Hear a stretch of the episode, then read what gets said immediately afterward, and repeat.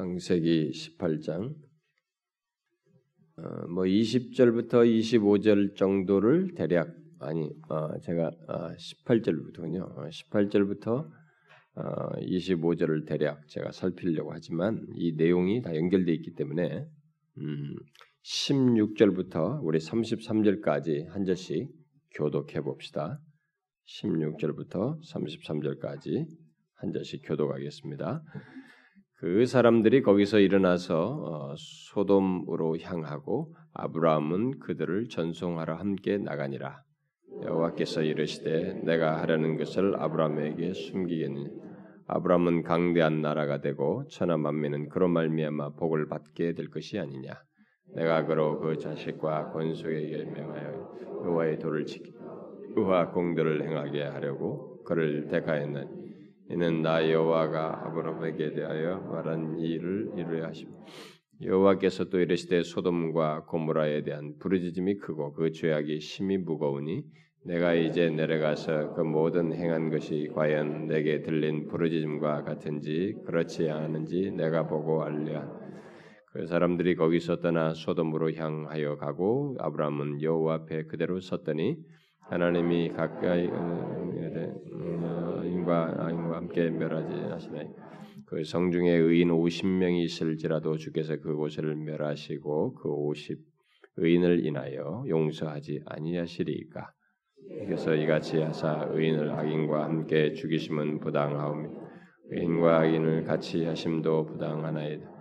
세상을 심판하시는 이가 정의를 행하실 것이 아니니 여호와께서 이르시되 내가 만일 소돔 성읍 가운데서 의인 50명을 찾으면 그들을 위하여 온 지역을 용서하리라.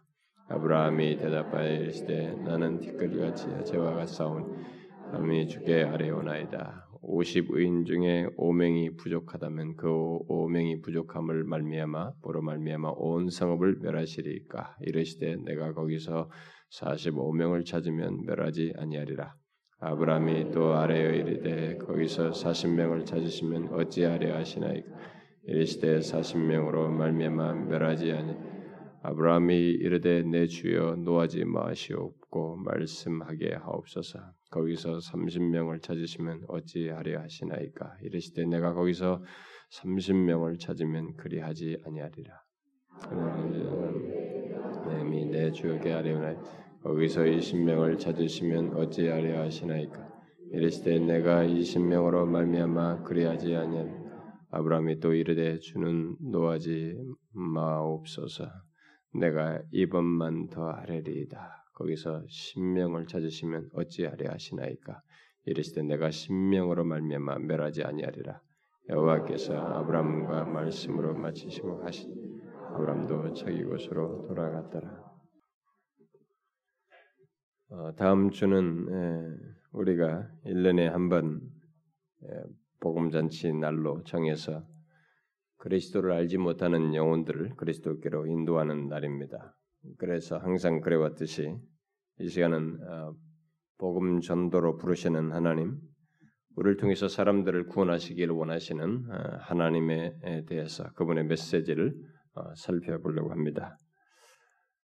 오늘 이 내용은 소돔과 고모라가 멸망하게 된 그 스토리의 배경적인 내용, 19장까지 연결됩니다만은 그런 내용인데 오늘 이 내용 속에서 우리가 주목할 내용은 뭐 전체를 상세하게 다룰 것은 아니고 소돔과 이 고모라, 소돔성과 이 아브람과의 관계입니다. 하나님께서는 아브람을 부르시고 12장 2절에서 너로 큰 민족을 이루고 내게 복을 주어 내 이름을 창대케 하리라고 말씀하셨습니다. 그리고 너는 복이 될지라고 말씀하셨어요. 그리고 계속해서 땅의 모든 족속이 너로 말미암아 복을 얻을 것이라는 엄청난 얘기를 그에게 하셨습니다. 그리고 나서 얼마간의 세월이 흐른 뒤에 다시 여기 이 장면이 지금 나오는 장면인데 이 마물의 상수리 나무가 있는 곳에 그 아브라함에게 다시 나타나셨습니다. 거기서 자신을 영접하여 대접한 이 아브라함에게 하나님께서 내년에 내년 음, 되면 이 아들이 있을 것이다라는 이런 말씀을 하시고 그러고 나서 하나님과 함께한 이 두 천사가 이제 소돔으로 어, 향하는 장면이 이제 앞에 배경적으로 나와 있습니다. 그때 이제 하나님께서 어, 두 천사가 소돔으로 향하고 난 다음에 혼잣말로 하시는 것처럼 독백처럼 여기에 기술되어 있습니다. 내가 하던 것을 아브라함에게 숨기겠느냐 이렇게 하시면서 소돔과 고무라에 대한 심판을 어, 진행하시는 그 과정에서 아, 좀 다소 매치가 되지 않는 것 같은 얘기를 오늘 본문 예, 같이 읽은 내용의 그 19절 20절에서 덧붙이게 됩니다. 어, 이 문맥상에서 보면 이 19절 20절은 좀 어색해 보이는 내용인데 사실상 이것은 아주 어, 중요한 뜻이 있습니다. 아브람으로 어, 말미암아 이게 아브라함에게 이제 복이 되게 하시겠다고 하는 이 말씀을 이제 주로 여기서 하시죠. 어, 달리 말해서 아브라함을 통해서 만민에게 복을 주시겠다고 하는 약속을 여기서 어, 다시 19절 20절에서 하시고 있습니다. 이것을 하나님께서 이제 스스로 하시는 얘기입니다. 예, 독백처럼. 왜 이런 구속적인 말씀을 소돔과 고모라의 심판 얘기를 하는 맥락에서 하시고 있을까? 어? 네, 이게 우리 좀 약간 궁금합니다. 왜 그랬을까요? 일단 어, 외면적으로 우선 보면은 어, 비록 심판할 대상이긴 하지만 이 소돔과 고모라가 예, 그 멸망할 이 소돔과 고모라조차도 하나님께서 여기 19절 20절에서 말한 내용 곧 아브람을 통한 구속의 약속의 연장선상에 있는 이 세상의 한 지역으로 어, 두고 어, 모든 천하 만민, 모든 구속받아야 할 모든 열방, 그 거기에 연장선상에 있는 이 대상으로 두고 말하고 있기 때문에 그렇습니다. 그런데 이런 이런 연관성은 그런 맥락에서 이제 아브람과 이 소돔과의 연관성은 우리도 똑같은 연관성을 가지고 있는 것입니다.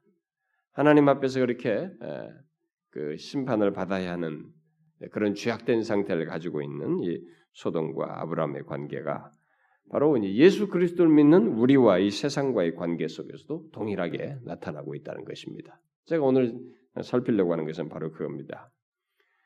여기 장세기 18장과 19장에 나오는 소돔은 성경에서 타락한 세상의 원형으로 보통 나옵니다.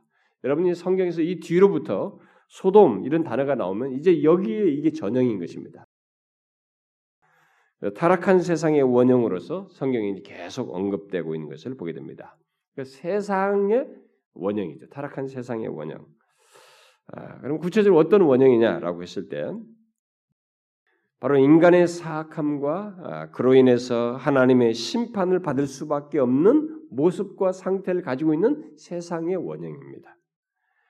바로 그 사실에 대해서 이제 본문 20절이 어, 어느 정도 여기 이제 이 본문 안에서는 이제 먼저 원형의 이 기술된 내용을 보면은 먼저 20절에서 어느 정도 그것을 감지할 수가 있습니다. 여기 20절에서 먼저 소돔으로부터 하나님께로 올라가는 어떤 부르짖음이 있다는 사실을 말하고 있습니다. 여러분 이 세상에서 예수를 모르는 사람이랄지라도 하나님을 모르는 사람이라도 이들이 그 사는 현실 속에서 부르짖는 게 있어요. 힘들어서 그 세상에서 부르짖는 이것이 그냥 끝나는 게 아닙니다. 예수를 모르니까 너희들은 그냥 귀담아 듣지도 않는 그게 아니고 하나님은 이 세상의 창조자예요. 주관자예요. 그렇기 때문에 그것에 대해서 공의로우신 분으로서 책임을 가지고 있습니다. 그래서 하나님께서 이 부르짖음을 자기를 향한 부르짖음을 들으시는 거예요. 그래서 하나님께로 올라가는 부르짖음이 있다는 것을 여기서 시사해 주고 있습니다. 그리고 나서 21절 그리고 21절에서 하나님께서는 그 부르짖음을 확인하시겠다고 하는 말씀을 하시고 있습니다. 자, 어떤 부르짖음일까요? 음? 여기 부르짖음이라는 말은 예, 일반적으로 어, 이 단어는 억압이나 그 어떤 침해를 당하는 사람들 어, 그런 사람들이 고통 가운데 외치는 것이고 도와달라고 요청하는 외침을 뜻합니다. 이 용어는 후에 이스라엘 백성들이 애굽에서 노예가 돼 가지고 그 이스라엘 그 애굽 사람의 그 노, 종살이 하면서 거기서 하나님께 부르짖는 그 부르짖음과 똑같은 말입니다. 그들도 노예로서 너무 힘들어가지고 부르짖는 거죠. 그 부르짖음이에요. 또 시편 기자들도 자신들이 부당한 대우를 받, 았을 때 하나님께 부르짖는데 그 부르짖음도 이것과 같은 말입니다. 더 생생한 것으로는 강간당하는 여자가 도움을 청하는 절박한 외침이 이 말이에요. 그 부르짖음이 여기와 같은 것입니다. 그러니까 하나님이 그런 것에 다 무관하지 않다는 것입니다. 그런 부르짖음은 하나님께로 향하는 것이라는 거죠. 그런 면에서 보면 이 세상의 죄는 절대적으로 그냥 지라는 게 없어요. 예수를 알든 모르든 사실 예수를 믿는 사람이야 예수 그리 예수를 아는 사람들이야 예수 그리스도 안에서 다루어졌기 때문에 그렇지 그 죄 자체를 하나님께서 몰라할 수가 없습니다. 왜냐하면 그 죄가 결국 부르짖음의 성격을 가지고 있거든요. 하나님의 공의로우신 분 앞에서 다루지 할 내용들이기 때문에 그런 것입니다. 바로 그런 이, 이 내용들이 다 이 부르짖음의 이 용어와 관련된 것입니다.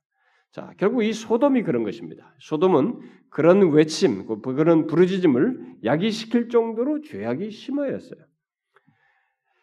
이런 사실을 앞에 이미 13장에서 기술했습니다. 롯이 아브람을 떠나서 아브람이 좌무우하겠다고 해서 갈 때, 이, 이 롯이 그 아브람을 떠나서 소돔으로 갈 때 벌써 소돔은 13장 어, 13절 말씀대로 여호와 앞에 악하여 큰 죄인이었다라고 기록하고 있습니다. 결국 그들이 큰 죄인이었다는 것은 다른 것이 아니었어요. 1차적으로 아, 예, 본문에서 말하는 바대로 이 소돔 소돔이나 예, 그 주변에 사는 어떤 사람들이 소돔 안에서도 그렇고 뭐 그 주변에 사는 어떤 사람들이 그들로 인해서 억압과 학대를 받아서 너무 고통을 당하여서 부르짖게 만들었던 것입니다. 그런 것 때문에 이들이 큰 죄인이었어요. 1차적으로는 그렇습니다. 근데 이런 것만은 말하는 것은 아닙니다. 더 많은 내용들이 담겨져 있어요. 사실 이들의 부르짖음에 해당하는 큰 죄인이라고 할 만한 이 죄가 이들에게는 더 있습니다. 그런데 이 부르짖음은 뭔가 자기들이 개인적으로 짓는 죄가 아니라 누구와의 관계 속에서 지은 것 때문에 부르짖어서 이 용어가 일차적으로 주변 사람들의 억압과 그들의 죄악들에 의해서 이제 그들이 부르짖어서 나온 표현으로서 이것이 언급되는 것이고 뒤에 이제 19장 그 4절 같은 거 보면은 아, 이들은 큰 죄인으로서 어떤 것들이 더 있는지를 시사해 주잖아요. 그 성사람 곧 소돔 백성들이 노소를 막론하고 원근에서 다 모였습니다. 이 장면은 지금 두 천사가 간 겁니다. 두 천사가 사람 모양을 하고 간 거지. 우리 사람과 똑같은 모양으로 하나님께서 두 천사가 소돔에 갔는데 롯, 롯의 집에 간 거 아닙니까? 그러니까 이 성 사람들이 새로운 신선한 사람이 나타난 거예요. 이게 응? 우리가 못 보던 사람이 나타난 거죠. 소돔 사람이 노소를 막론하고 원근에서 다 모여가지고 롯에게 간 이 두 천사를 인해서 롯의 집을 에워쌀 정도로 뭡니까? 에워싸서 뭐 하겠다? 데려가겠다. 성적인 행위를 하겠다는 것입니다. 그러니까 이게 호모섹스가 있었던 거죠. 이런 게 있어서. 그러니까 이렇게 왜곡되고 폭력적인 성적인 타락이 있었던 것입니다. 더 나아가서 이 소돔의 타락에 대해서 직접적으로 기술한 여기 창세기 18장 19장 말고 이 이후로 우리는 이들이 어떤 것이 더 있었는지를 모르는데 뒤에 기술된 많은 성경들이 소돔을 얘기하면서 어떤 죄들을 거론하는 내용들이 성경에 여러 번 나옵니다.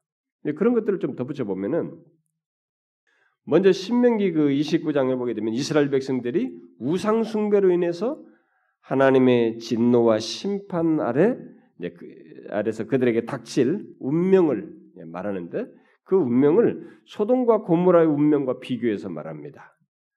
따라서 이 소돔과 고모라 또한 이 사회적인 악을 그들이 굉장히 가지고 있었고 우상 숭배가 심했다는 것을 우리는 이 말을 통해서 이 말씀을 통해서 알 수가 있는. 그러니까 이들은 우상 숭배가 더 심했어요. 또 이사야서 1장을 보게 되면 이사야 당시에 이스라엘 백성들 가운데 피를 흘리는 일이 있었어요. 그들이 피 흘리면서 사람 남들을 어, 착취하고 돈을 사람을 죽여가면서 자신들의 이익을 도모하는 피 흘리는 일과 부패와 불의가 있었던 것을 정죄하면서 그것을 소돔과 고모라에 빗대서 말하고 있습니다. 그리고 13, 이사야 13장에 가서는 또 하나의 원형으로 언급되는 이 바벨론 얘기가 나오는데 바벨론의 교만에 대해서 하나님께서 내리실 심판을 얘기하는 가운데 하나님께서 소돔 고모라를 멸망시킬 것의 재현으로 말을 합니다. 그렇다면 이 이사야 1장과 13장에서 우리가 유추할 수 있는 소돔과 고모라의 죄는 뭐겠어요? 음? 피 흘림이 있고 부패와 불의가 있고 바벨론처럼 교만했다는 것입니다. 음? 그런 죄가 있었다는 것을 우리가 볼 수 있습니다. 그것도 적당하게 있는 것이 아니라 정죄받고 심 판하셔야 할 정도로 그들의 죄가 그런 죄들이 그들에게 있었다는 것을 시사합니다. 또 에스겔서를 보게 되면 에스겔서 선지자가 에스겔 16장에서 소돔의 죄가 교만하고 음식물의 풍족함 속에서 지나치게 많이 먹으며 태평하고 가난하고 궁핍한 자들에게 냉담하며 거만하여서 가증한 일을 행하는 것을 말합니다. 그런 것을 소돔과 고모라의 죄와 맞물려서 이 얘기를 해요. 이렇게 소돔은 어, 죄악된 인간 사회의 이렇게 원형으로 계속 거론되면 되고 있습니다. 그로 인해서 하나님께서 심판하셔야 할 모델로서 성경에서 자꾸 거론을 하고 있습니다. 뭐예요? 어떤 죄들입니까? 이 소돔이라는 것이 어떤 모습이에요? 그러니까 죄악이 가득 찬 것입니다. 억압과 학대가 있고 폭력과 피 흘림이 있고 왜곡된 성과 우상 숭배가 있고 교만하고 탐욕스러운 소비가 있고 이들에게 그 어, 궁핍한 자들을 냉담하고 거만하여서 온갖 가증한 일을 행하는 어? 이런 것들이 이들에게 만연돼 있는 예, 그런 도시였던 것이죠. 그런데 사도 바울이 로마서 1장에서 인간의 사악함을 묘사하면서 여러 가지 죄악들을 언급합니다. 여러분 로마서 1장에는 후반부에 죄악들이 많이 나오지 않습니까? 여러 가지 죄악들을 언급하는, 언급하는데 언급하면서 나중에 심판을 얘기하잖아요. 근데 거기서 그런 모든 죄, 죄악들을 언급하기에 앞서서 어? 그것을 열거하기에 앞서서 이런 말을 먼저 합니다. 뭐냐면은 곧 하나님의 진노가 하늘로부터 나타나나니 이런 말을 하고 난 다음에 그들의 죄악들을 언급해요. 그러고 나서 끝에 가지고는 이 같은 일을 행하는 자는 사형에 해당한다라는 말로 내용을 끝맺습니다. 일단락을 지었습니다. 바울이 분명 인간의 사악함과 그에 대한 하나님의 심판을 말하지만 말하고 있었지만 그 표현들은 지금 소돔과 고모라를 연상시키는 표현들이에요. 잘 보면 왜요? 소돔과 고모라의 심판은 유황과 불의 비가 실제로 하늘로부터 나타났어요. 하늘로부터 내렸습니다. 하나님의 진노가 하늘로부터 나타났습니다. 그리고 실제로 그들은 사형에 해당하는 하나님의 심판을 받았어요. 결국 바울은 자신이 복음을 전할 세상을 얘기하면서 그 얘기를 하는 거죠. 그러니까 소돔과 같은 죄악이 죄악 가운데 있는 이 세상 현실을 본 것입니다. 그리고 그들은 하나님의 심판 아래 있다는 것을 보았던 것이죠. 이렇게 계속 소돔은 그런 심볼로서 등장하는 겁니다. 죄악이 관영하고 그래서 심판을 받을 수밖에 없는 상태. 그 그것에 대한 원형으로서 소돔이 계속 거론되는 것이죠. 그래서 소돔은 어떤 특별한 세상이라고 생각하면 안 됩니다. 아, 그 소돔 그놈들은 아주 그냥 지독한 타락했구만. 응? 이렇게 생각하면서 그러네 죽어 싸지 이렇게 하면 안 되는 것입니다. 그게 그런 특별한 계층을 한 징으로 말하는 것이 아니고 성경은 계속 소돔을 얘기하면서 그들 사회에 있는 심지어 이스라엘 백성들 사회에 있는 죄악을 거론할 때도 소돔 얘기를 꺼냈던 것입니다. 뭡니까? 바로 우리가 사는 세상이에요. 예, 소돔을 얘기할 때 우리가 사는 세상을 얘기하는 겁니다. 죄악이 만연한 세상을 가리킬 때 이 소돔을 언급했던 것입니다. 실제로 소돔에게 있는 죄악은 여러분도 알다시피 지금 우리가 사는 세상에서도 흔하게 볼 수 있는 죄악들입니다. 그렇지 않습니까? 이 소돔에서 지금 제가 거론한 죄악들은 우리가 사는 세상에서 흔하게 볼 수 있습니다. 억압, 교묘한 억압들, 학대, 폭력, 왜곡된 섹스, 우상숭배, 교만, 탐욕스러운 소비로 배를 부르게 하는 것들, 궁핍한 자들에 대한 냉대, 더 나아가서 로마서 1장에서 말하는 것 같이 죄, 그런 죄악들까지 우리는 흔하게 봅니다. 뭡니까? 하나님을 영화롭게 하지 않고 감사하지도 않는 것? 이건 너무 흔해 빠진 죄악입니다. 썩지 않을 하나님의 영광을 썩어질 사람과 새와 짐승과 기어다니는 동물 모양으로 우상을 섬기는 것? 별 우상도 우리도 지금 다 섬깁니다. 결국 온갖 우상숭배가 있다는 것이죠. 또 하나님의 진리를 거짓으로 바꾸어서 피조물을 주물주보다 더 경배하고 섬기는 일, 이건 뭐 우리들의 이제 세상 문화가 돼버렸습니다. 또 이성 간의 사랑 대신에 동성 간의 사랑으로 성이 왜곡되는 것, 이제 우리도 많이 보편화되어 있습니다.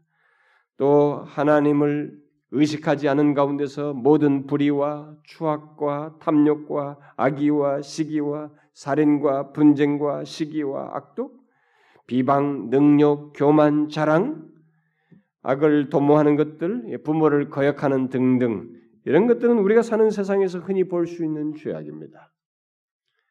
그러므로 본문의 소돔은 우리가 사는 세상을 바란다고 볼 수 있는 것입니다.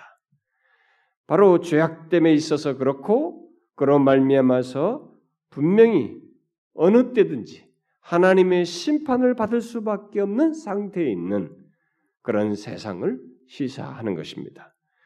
그러면 그런 소돔과 같은 세상에 대해서 우리 그리스도인들은 어떻게 해야 될까? 아브라함 앞에 소돔이 있는 것처럼 우리 앞에도 그런 세상에 놓여 있습니다. 그런 세상 앞에서 그럼 우리는 어때야 되냐? 예수 믿는 우리들은.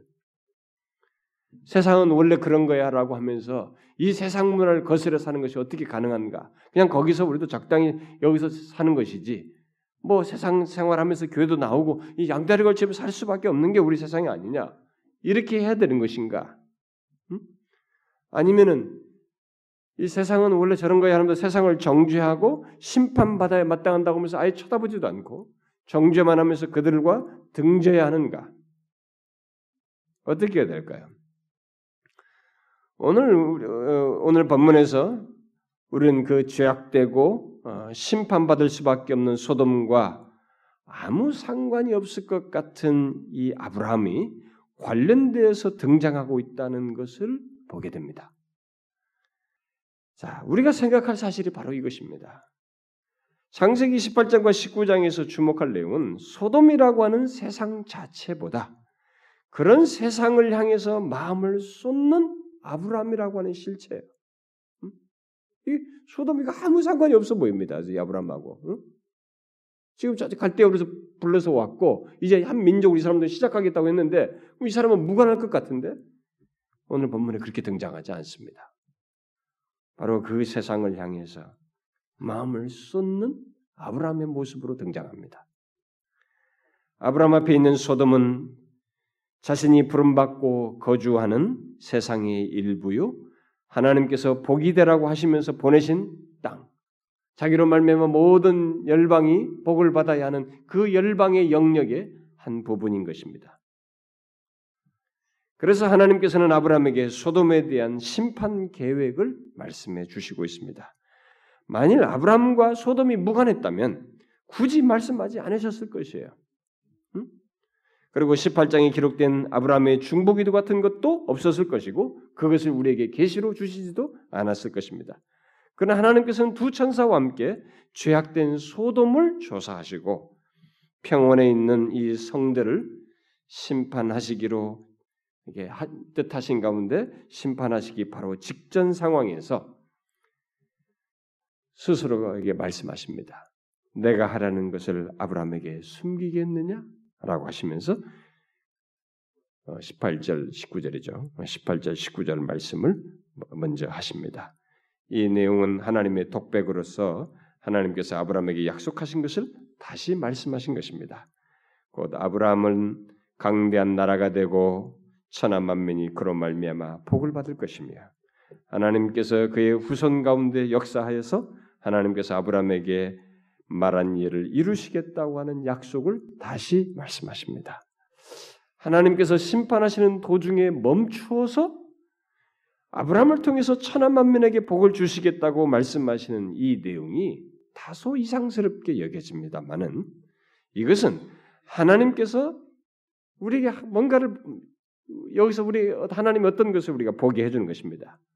뭐냐면은 하나님께서는 항상 심판을 구속의 배경으로 해서 행하신다는 사실을 여기서 보여주고 있습니다.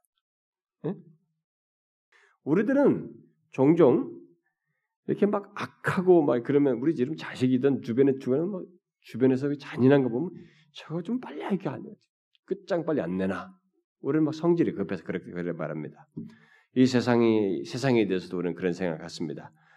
그래서 우리는 종종 이제 하나님과 예수 믿다 보니까 하나님과 연관지어서 하나님을 이렇게 그렇게 생각하죠. 종종 하나님을 오해해 가지고 하나님은 악한 자들 어?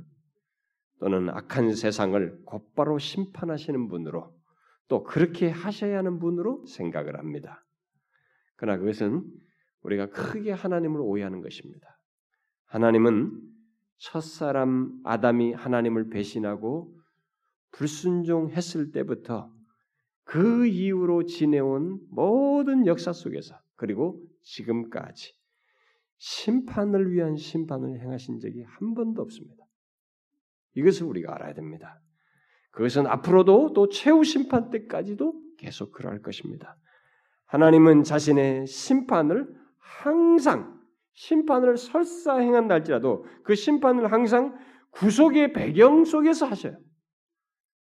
구속을 배경으로 해서 행하시는 분이십니다.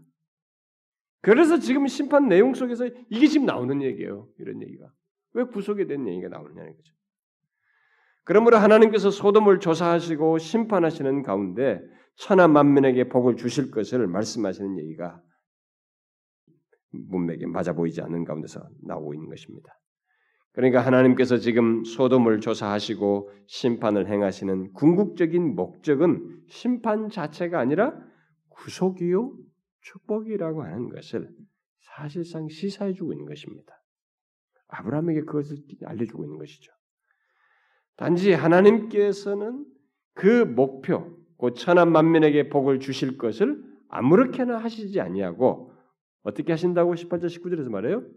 아브라함을 통해서요. 그로 말미암아서입니다. 그를 말미암아서 주시겠다고 약속하시고 있는 것입니다. 그래서 아브라함은 비록 죄악된 소돔이라 할지라도 그와 무관한 것처럼 행할 수가 없었어요. 그로 말미암아서 될 것이기 때문에 아무리 죄악된다 할지라도 그와 무관할 수가 없었던 것입니다. 하나님께서 소돔을 심판하시겠다고 했을 때 아브라함은 자기로 말미암아 모든 민족이 복을 받을 것이라는 약속을 의지해서 감히 심판하시겠다고 하는 하나님의 말씀에 대해서 중보적인 태도로 의문을 제기합니다. 그 23절에서 기록된 대로 주께서 의인을 악인과 함께 멸하시려나이까? 하나님의 그 말씀을 듣고 감히 이런 제 질문을 하는 거죠. 주께서 의인을 악인과 함께 멸하시나이까?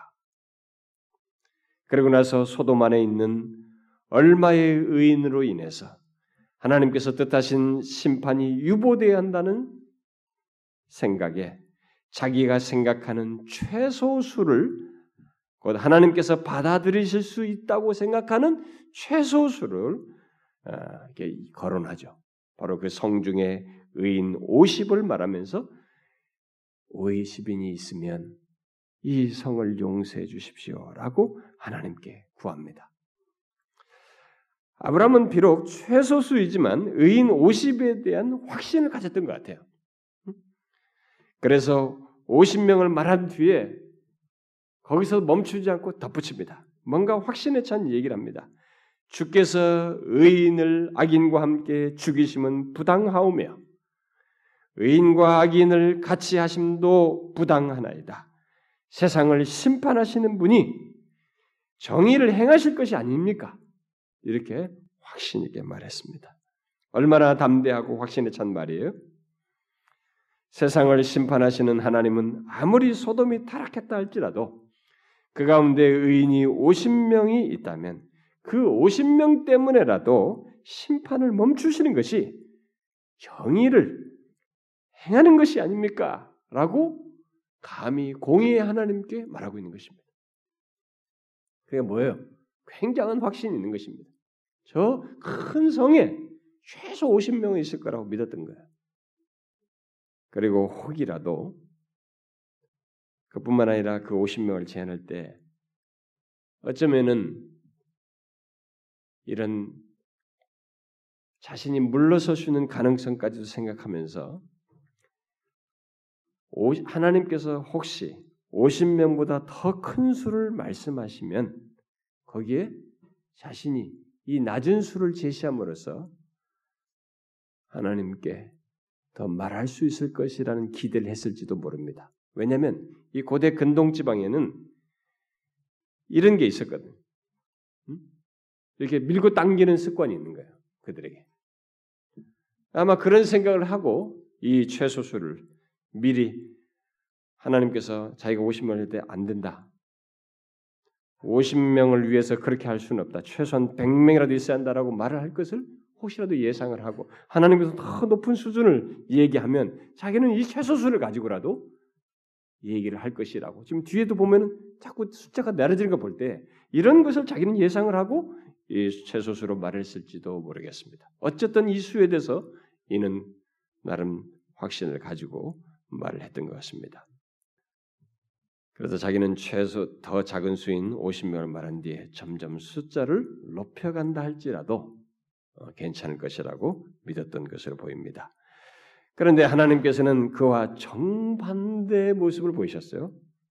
정반대로 그 50명을 그냥 수용합니다. 수용해서 만일 소돔성에 의인 50명이 있으면 그들을 위해서 온 지역을 그 온 지역까지 다 용서하겠다고 하셨습니다. 그뿐이 아닙니다. 그 50명이 안 되어도 이게 50명이 안 된다는 판단이 결국 나중에 알게 되어서 머뭇거리며 숫자를 줄여가는 이 내용에도 하나님께서는 조금도 머뭇거리지 않습니다. 안 되라는 말을 한 번도 하지 않으시고 아브라함이 제시하는 숫자를 다 받아들이십니다. 그 숫자가 10명까지 내려가서 아브람 스스로 멈출 때까지 다 받아들이셔요.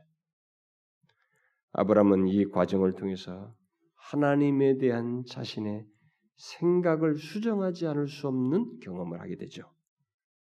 결국 하나님을 더 알아가게 되는 경험을 하게 됩니다. 무엇이겠어요?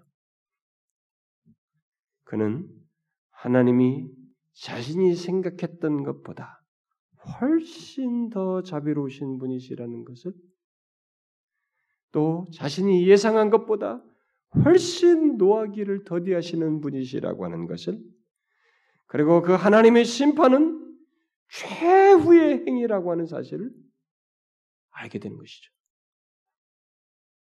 더 적극적으로 말하면 하나님은 아주 최소의 의인만 있어도 그 번성한 성 가운데 10명만 있어도 그 수많은 악인들을 심판하지 않을 마음을 가지고 계시는 분이시라는 것을 알게 됩니다. 오히려 그들을 최소수를 통해서 구원 얻기를 바라시며 기다릴 수 있다고 하는 그런 하나님의 뜻, 그런 마음을 읽게 되죠. 그뿐이 아닙니다. 하나님은 심판하실 때 아브라함이 정의를 운운하며 말한 것 이상으로 의인과 악인을 철저하게 구분하시는 분이시라는 것을 알게 되는 것입니다.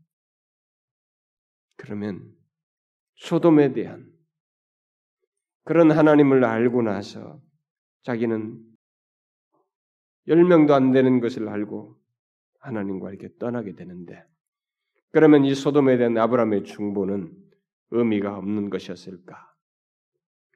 그렇지 않습니다. 비록 의인 10명이 없어서 하나님께서 마침내 하나님의 최후의 행위로서 심판을 행하시지만 아브라함이 의인과 악인을 함께 멸하지 말아 달라고 23절에 요청한 대로 하나님께서는 그들 가운데 롯과 그의 딸들을 심판해서 건지십니다. 그뿐이 아니죠. 소돔과 고모라로 말미암아서 그들에 대하여서 부르짖은 사람들, 곧 그들에게 억압받고 있던 주변의 마을 사람들이 그 악한 성들이 심판받아 파괴됨으로써 벗어나게 하십니다. 일반적 공의를 행하시죠. 우리는 이런 사실을 통해서 소돔의 심판을 어, 아브라함이 막지는 못했지만 그 가운데서 아브라함의 위치와 역할을 우리가 보게 되는 것입니다. 그러니까 아브라함의 이치와 역할이 얼마나 중요한지를 보게 되는 것입니다. 바로 그것을 오늘 본문에 우리에게 계시해 주고 있는 것입니다. 특별히 이렇게 우리에게 기록으로 남겨줘서 전해준 전해줬다는 사실은 하나님을 계시하는 중요한 어떤 도구로서 이 아브라함이 사용되고 있다는 것을 보게 됩니다. 그래서 우리가 이 시간에 생각할 내용은 바로 이거입니다. 아무리 사악한 세상이라 할지라도 또 절망스럽고 가망 없는 세상이라 할지라도 그 가운데서 예수 그리스도를 믿는 우리들의 위치와 역할이 있다는 것입니다. 아브라함과 같은 그런 위치와 역할을 우리들이 가지고 있다는 것입니다. 아브라함이 그 시대에 하나님의 마음을 대변하는 대변자였고 악한 세상을 중보하며 그들을 구원하기 위한 통로였던 것처럼 또 하나님이 살아계심을 계시하는 계시 계시의 도구였던 것처럼 우리들도 그런 위치와 역할을 가지고 있다는 것입니다. 그래서 우리의 위치와 역할이 얼마나 효과를 갖느냐라는 것은 그 다음 문제예요. 여기서도 마찬가지입니다. 효과가 얼마가 있느냐는 것은 그 다음 얘기입니다. 중요한 것은 아브람처럼 하나님의 마음을 간절하게 드러내는 통로요 대변자가 되는 것이며 계시의 도구가 되는 것입니다. 이 시대에 우리가 존재하는 것은 하나님이 살아계시다고 하는 것을 하나님은 악인들을 멸망하기를 원치 않으신다는 것, 그러나 그들이 죄를 범할 때는 마침에 하나님의 심판할 수밖에 없다고 하는 계시의 통로요 하나님의 대변자로서 우리가 존재하는 것입니다. 하나님을 알게 하는 것이요 하나님의 메시지를 전달하는 통로로서 존재하는 것입니다. 우리는 아브라함처럼 소돔과 같은 이 세상의 일부로서 살면서 그 앞에 우리도 똑같이 서 있습니다. 아브라함이 약한 소돔과 구별되어 있으면서 동시에 그 악한 소돔의 소돔이 알지 못하는 하나님의 구원을 알고 그것의 통로로 존재했던 것처럼 우리 또한 이 약한 세상에서 하나님의 구원을 말해줄 수 있고 그것을 전달해 줄 수 있는 통로로서 존재한다는 것을 기억하고 우리도 구별되어서 실제로 전달해 주는 그런 사람들이 되어야 하는 것입니다. 오늘날 예수 믿는 우리들이 세상의 악함을 자주 말을 하지만 이 세상과 구별되지 않음으로써 구원의 통로가 되지 못하는 그런 모습이 우리들의 현실 속에 있습니다. 오히려 세상 사람들이 우리를 지적할 정도의 그런 현실이 되어버렸습니다. 그것은 우리들의 위치와 역할이 제대로 여기서 드러나지 않고 있다는 것을 말해주는 것입니다. 아닙니다. 예수 그리스도를 믿는 우리는 이 세상이 우리를 알든 모르든 인정하든 인정하지 않든 이 세상이 알지 못하는 하나님의 구원을 알고 말해줄 수 있는 하나님의 통로예요. 구원의 통로입니다. 하나님의 대변자예요. 계시의 통로로 존재하고 있는 것입니다. 저는 오늘날 교회가 그래야 된다고 봐요. 오늘날 그리스도인들이 그래야 되는 것입니다.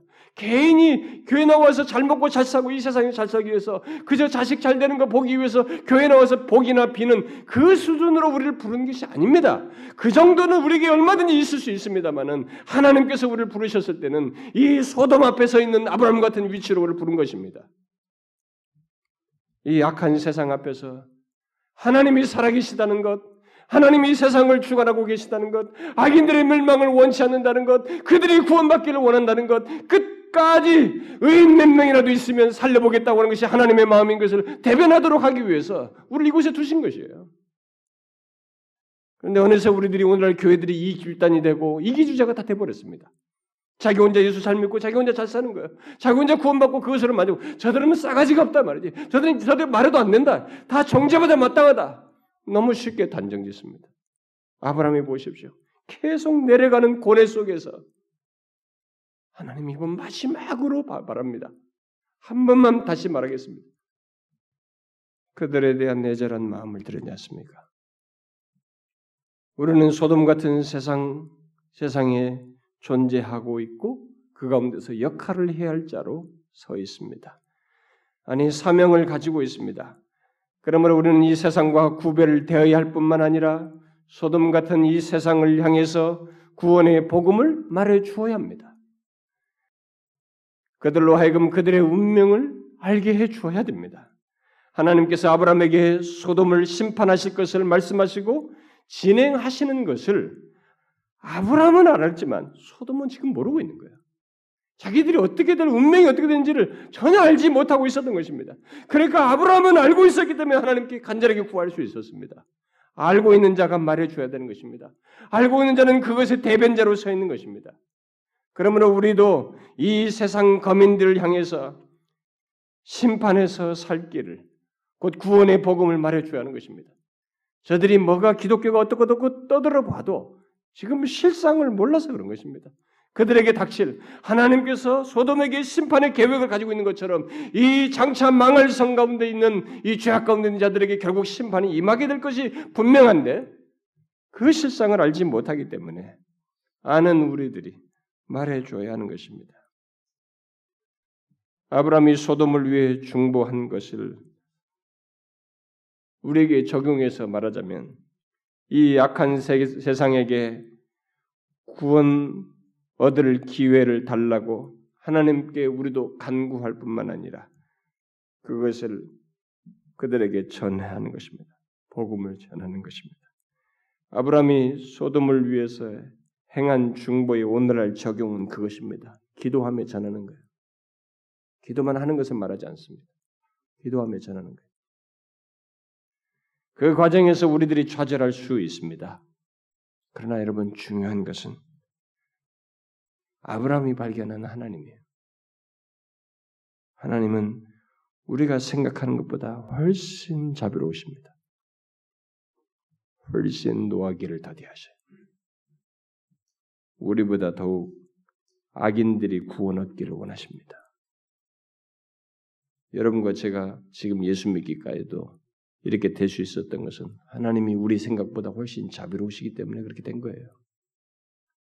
우리들이 잘나서가 아닙니다. 하나님은 악인이 구원받기를 원하십니다. 그래서 에스겔서 33장에서 하나님께서 자신의 그런 마음을 선제를 통해서 표현하셨죠. 주 여호와의 말씀에 나의 삶을 두고 맹세하노니 나는 악인이 죽는 것을 기뻐하지 아니하고 악인이 그 길에서 돌이켜 떠나서 사는 것을 기뻐하노라.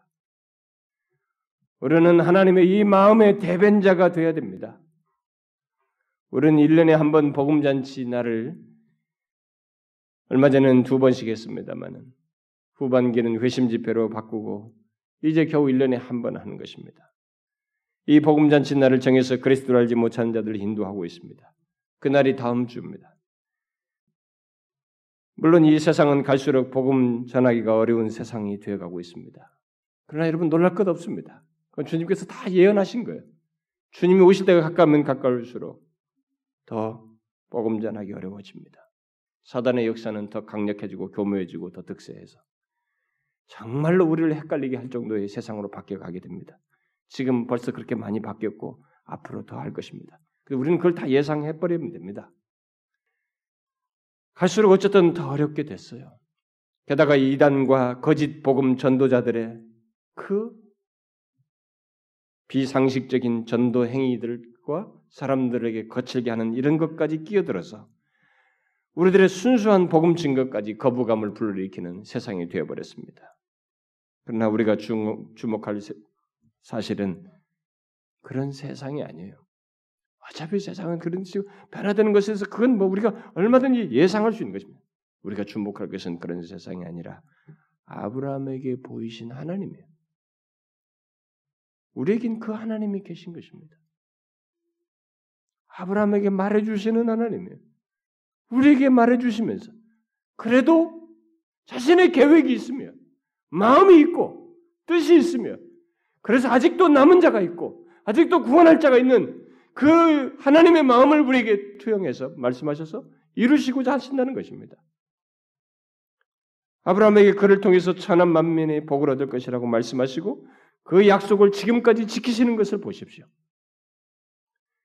그 하나님께서 아직 기회를 주시며 이 세상과 이 세상에 있는 수많은 사람들에게 심판을 유보하고 있습니다. 우리는 그들에게 아브라함의 중보에 해당하는 것, 곧 기도하며 복음을 전하는 일을 해야 하는 것입니다. 하나님께서는 이 세상 앞에 우리를 그런 자로 세우셨습니다. 여러분 그동안 다음 주 복음잔치를 예고하면서 이런 기회를 통해서라도 소돔 같은 세상을 위해서 향해 소돔 같은 세상을 향해서 자신의 어떤 이치와 역할을 감당하도록 하자는 논지로서 계속 권면해 왔는데 여러분들은 어떠했습니까? 마음을 쏟아서 기도하며 복음을 전했습니까? 이것도 익숙해졌나요? 나 아니고라도 누가 하겠지라고 했습니까? 어떠했습니까?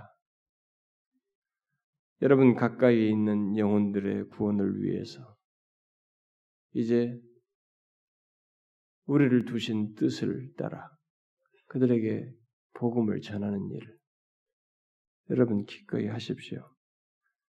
예수 믿지 않는 여러분들의 가족들로부터 주변에 관계된 사람들에게 여러분 복음 전하는 일을 하셔서 사실 한 번 데려오는 것으로 되지 않습니다. 어른 그들을 끊임없이 인도해야 됩니다. 그들이 회심하기까지. 그러게 그게 출산이에요. 여러분들이 처음 어떤 사람을 접촉하고 이끄는 것은 태중에 임신이 시작된 것과 같은 것이라고 볼 수 있겠죠. 그가 출산하기까지, 거듭나기까지, 우리는 그들을 인내하면서, 기도하면서 이끌어야 됩니다.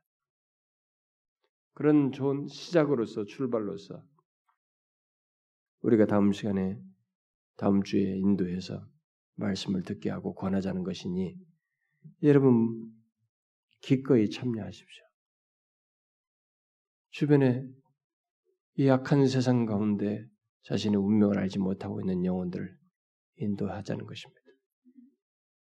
주께서 저와 여러분을 통해서 구원하기를 악인이 구원하기를 원하시는 그 마음이 우리 안에서 이렇게 드러나고 구원하는 역사가 있기를 소원합니다. 기꺼이 기도하면서 복음 전에서 이끌 수 있도록 모두 참여하시길 바래요. 기도하겠습니다. 하나님 아버지, 이 장차 망할 성과 같은 이 세상, 소위 장망성이라고 말하는 이 세상에 우리도 일부로 있어서 우리가 이 세상에 대해서 무관하지 아니하고 마치 소돔과의 아브람과의 관계처럼 이 세상을 향하여 하나님의 대변자로 서고 그들에게 복음을 전할 수 있도록 기도하며 복음을 전하는 자로 이렇게 두신 이 하나님의 뜻에 우리 자신들이 기꺼이 사용되어지길 원합니다.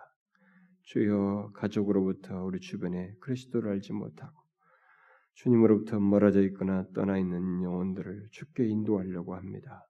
주여 우리의 마음과 수고를 사용하시고 우리들의 그 움직임 속에 주님 동행하셔서 저들의 마음이 열려 예수 그리스도를 만나고 구원하는 역사가 있게 하여 주옵소서. 소돔의 운명이 그들이 그 죄악 가운데 있을 때 심판을 받을 수밖에 없었던 것처럼 죽게 돌아오지 않는 이 세상 대상은 멸망할 수밖에 없사온즉 주여 저희들을 통하여 그 영혼들을 구원하여 주시옵소서. 다음 주에 주께서 함께 하심으로 우리 가운데 구원의 역사를 일으켜 주시기를 구하옵고 예수 그리스도의 이름으로 기도하옵나이다. 아멘.